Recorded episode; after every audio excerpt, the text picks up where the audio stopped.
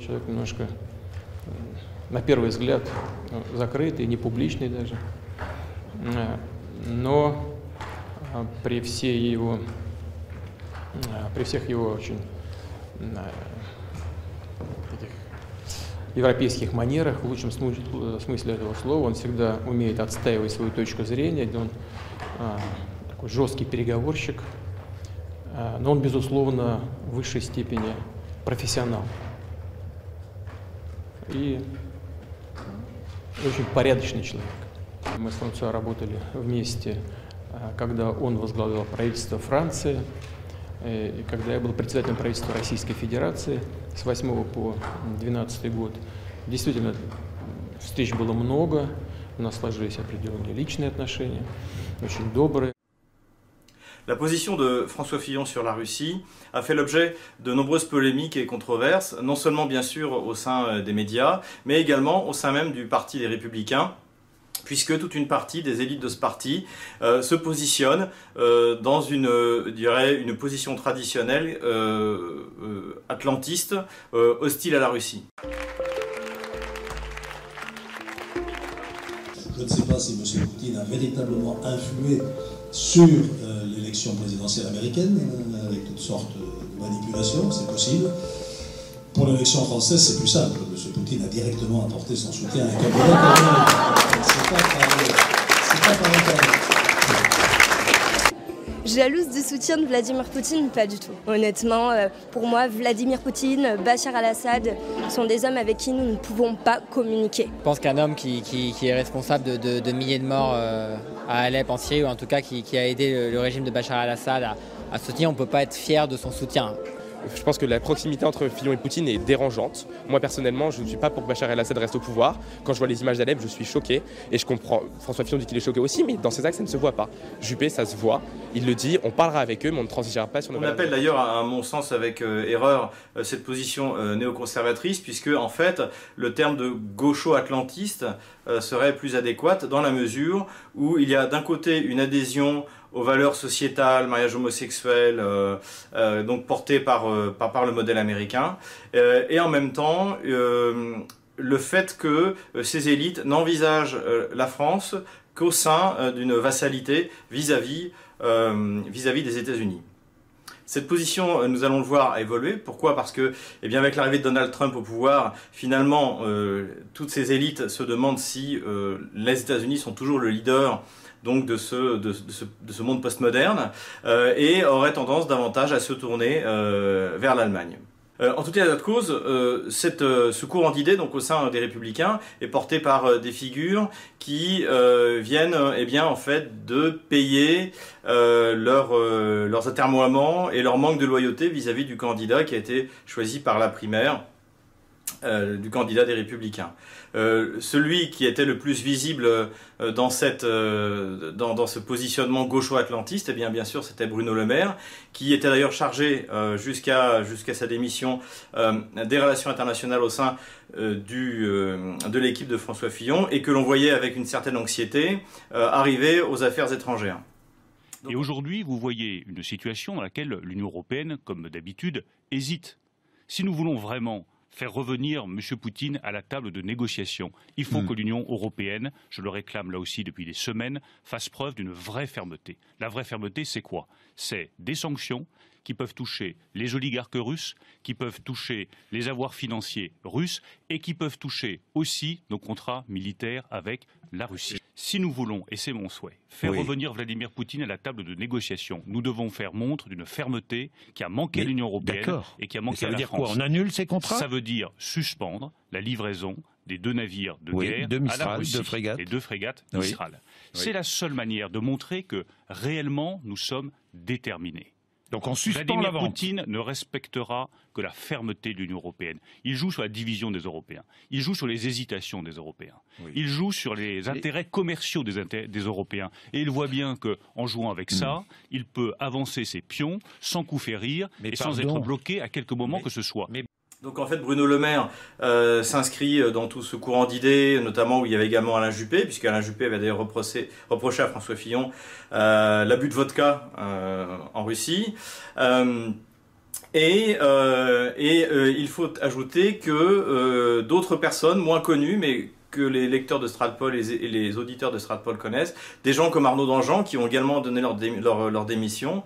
Donc Arnaud Dangean, on le rappelle, c'est quelqu'un qui avait été très actif sur le Kosovo au moment de la guerre euh, et de l'après-guerre, et euh, dont d'ailleurs les liens avec Lucheka et la mafia albanaise n'ont jamais vraiment été éclaircis.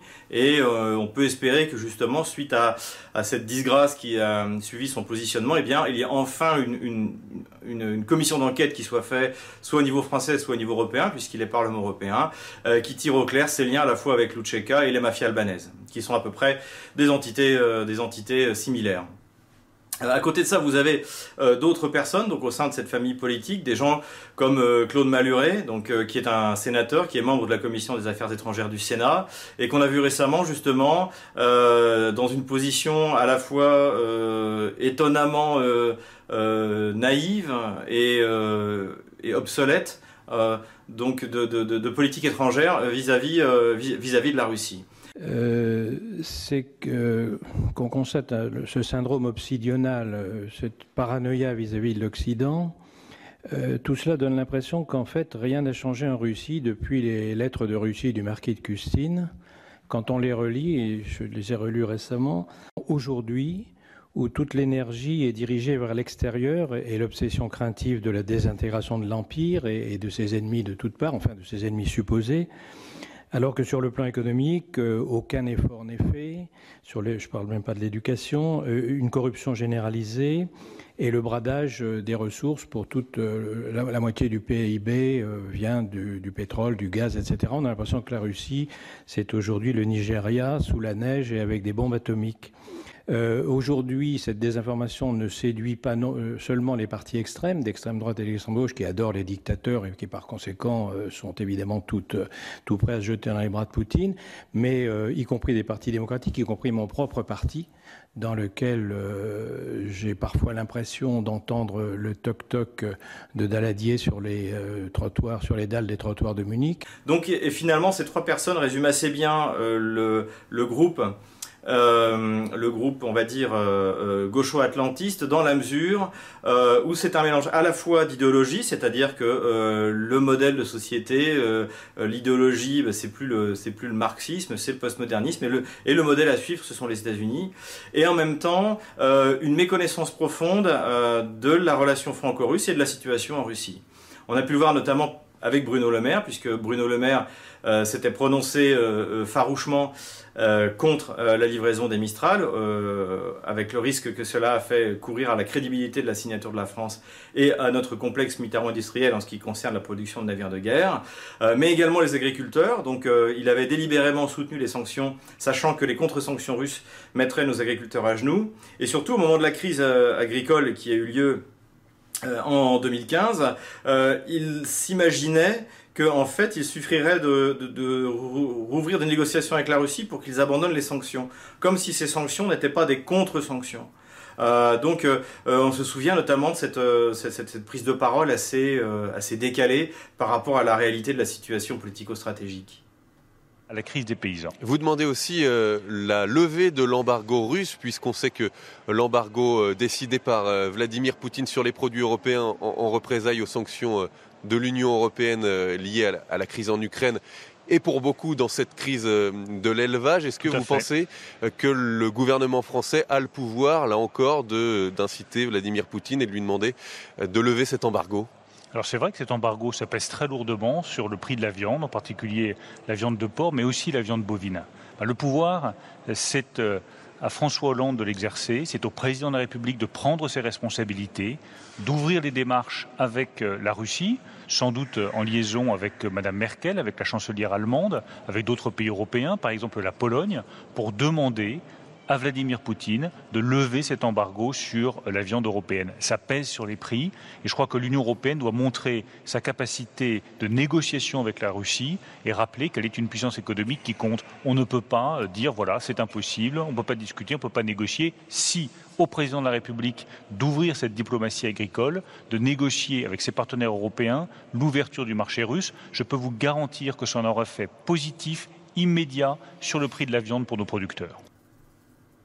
Ce courant euh, gaucho-atlantiste a évidemment pris du plomb dans l'aile suite euh, à, leur choix euh, d'abandonner le soutien de François Fillon, donc le, vainqueur de la primaire de la droite et du centre, et il semble aujourd'hui affaibli au sein des Républicains.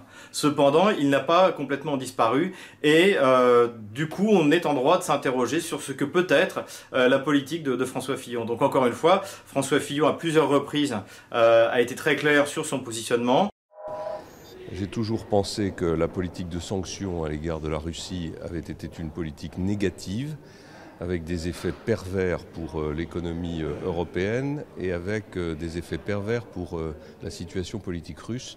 Donc j'espère que ce vote permettra au gouvernement d'accélérer le processus pour lever ces sanctions. Il y a une grande majorité de Français qui sont pour la levée de ces sanctions et que la majorité de gauche n'a pas réussi à empêcher un vote de l'opposition. Quand elle veut l'empêcher, elle le fait.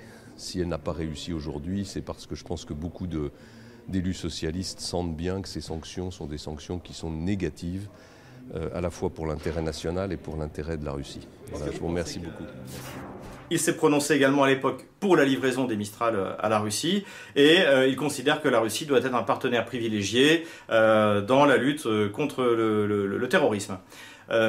Donc euh, la question est, François Fillon euh, sera-t-il capable d'appliquer cette euh, politique étrangère souveraine et on peut le dire assez, assez innovante si l'on prend en compte ces en gros 15 dernières années de politique étrangère, à l'exception de quelques moments, il faut le dire aussi, de, de très bonnes relations avec Nicolas Sarkozy?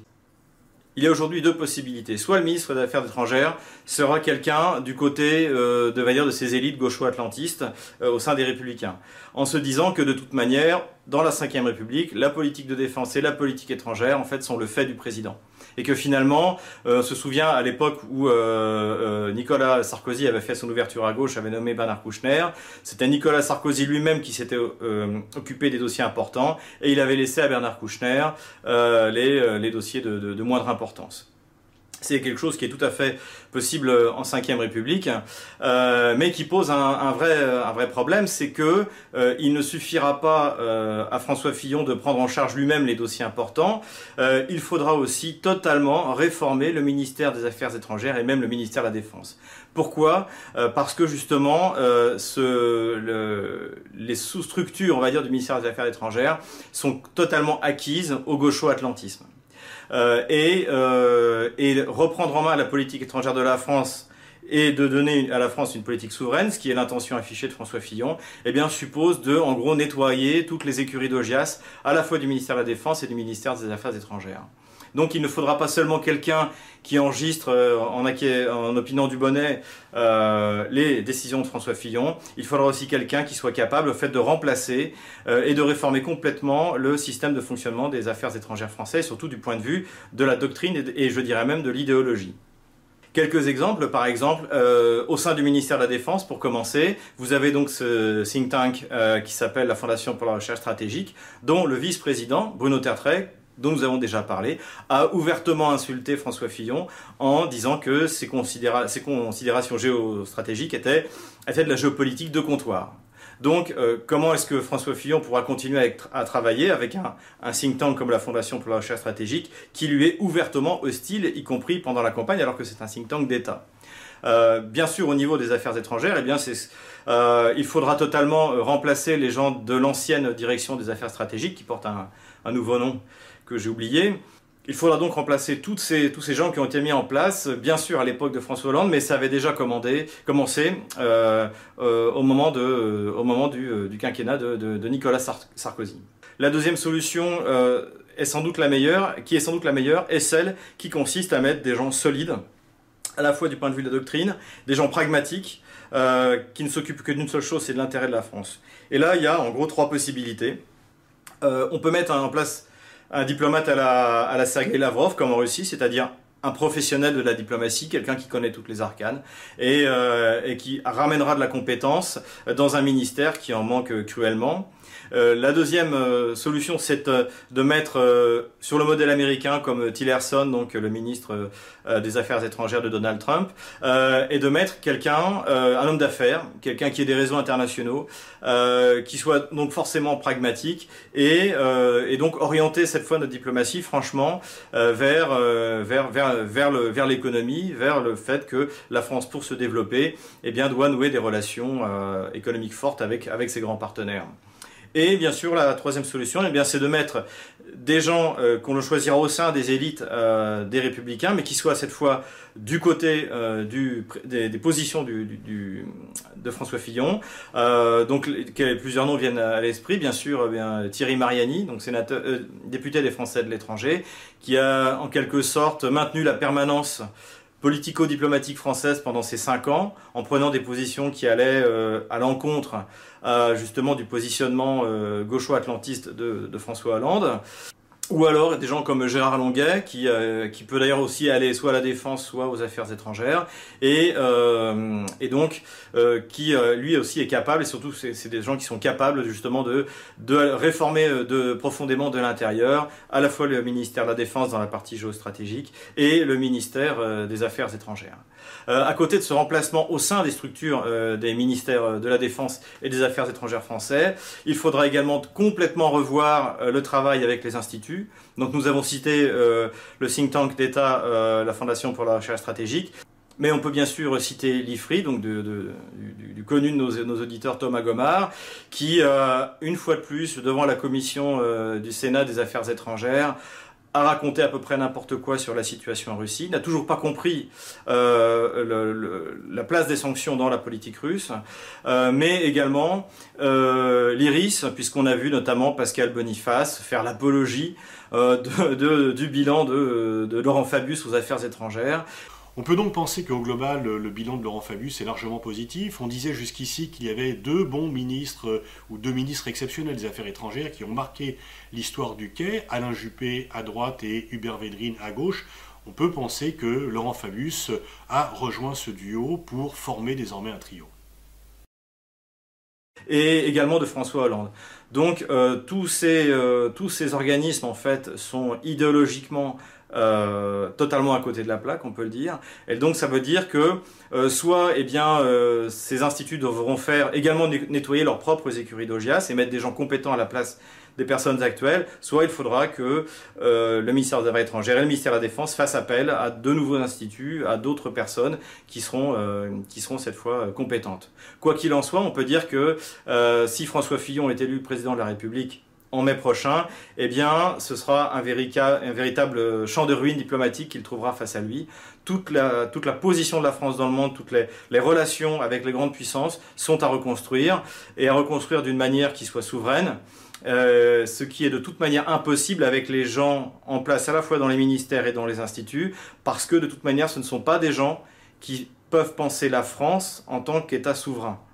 Euh, Thomas Gomard, Pascal Boniface, euh, la direction des affaires stratégiques a toujours euh, tâché de trouver quelle est la place de la France au sein de sa vassalité vis-à-vis soit de l'Allemagne, soit des États-Unis. Mais en aucun cas, on n'a jamais eu, on n'a jamais eu, il n'y a plus cette capacité. Je pense qu'il est trop tard pour ces gens-là pour se réformer. Il n'y a pas cette capacité de penser la politique étrangère de la France uniquement en mettant les intérêts français au centre et de manière souveraine.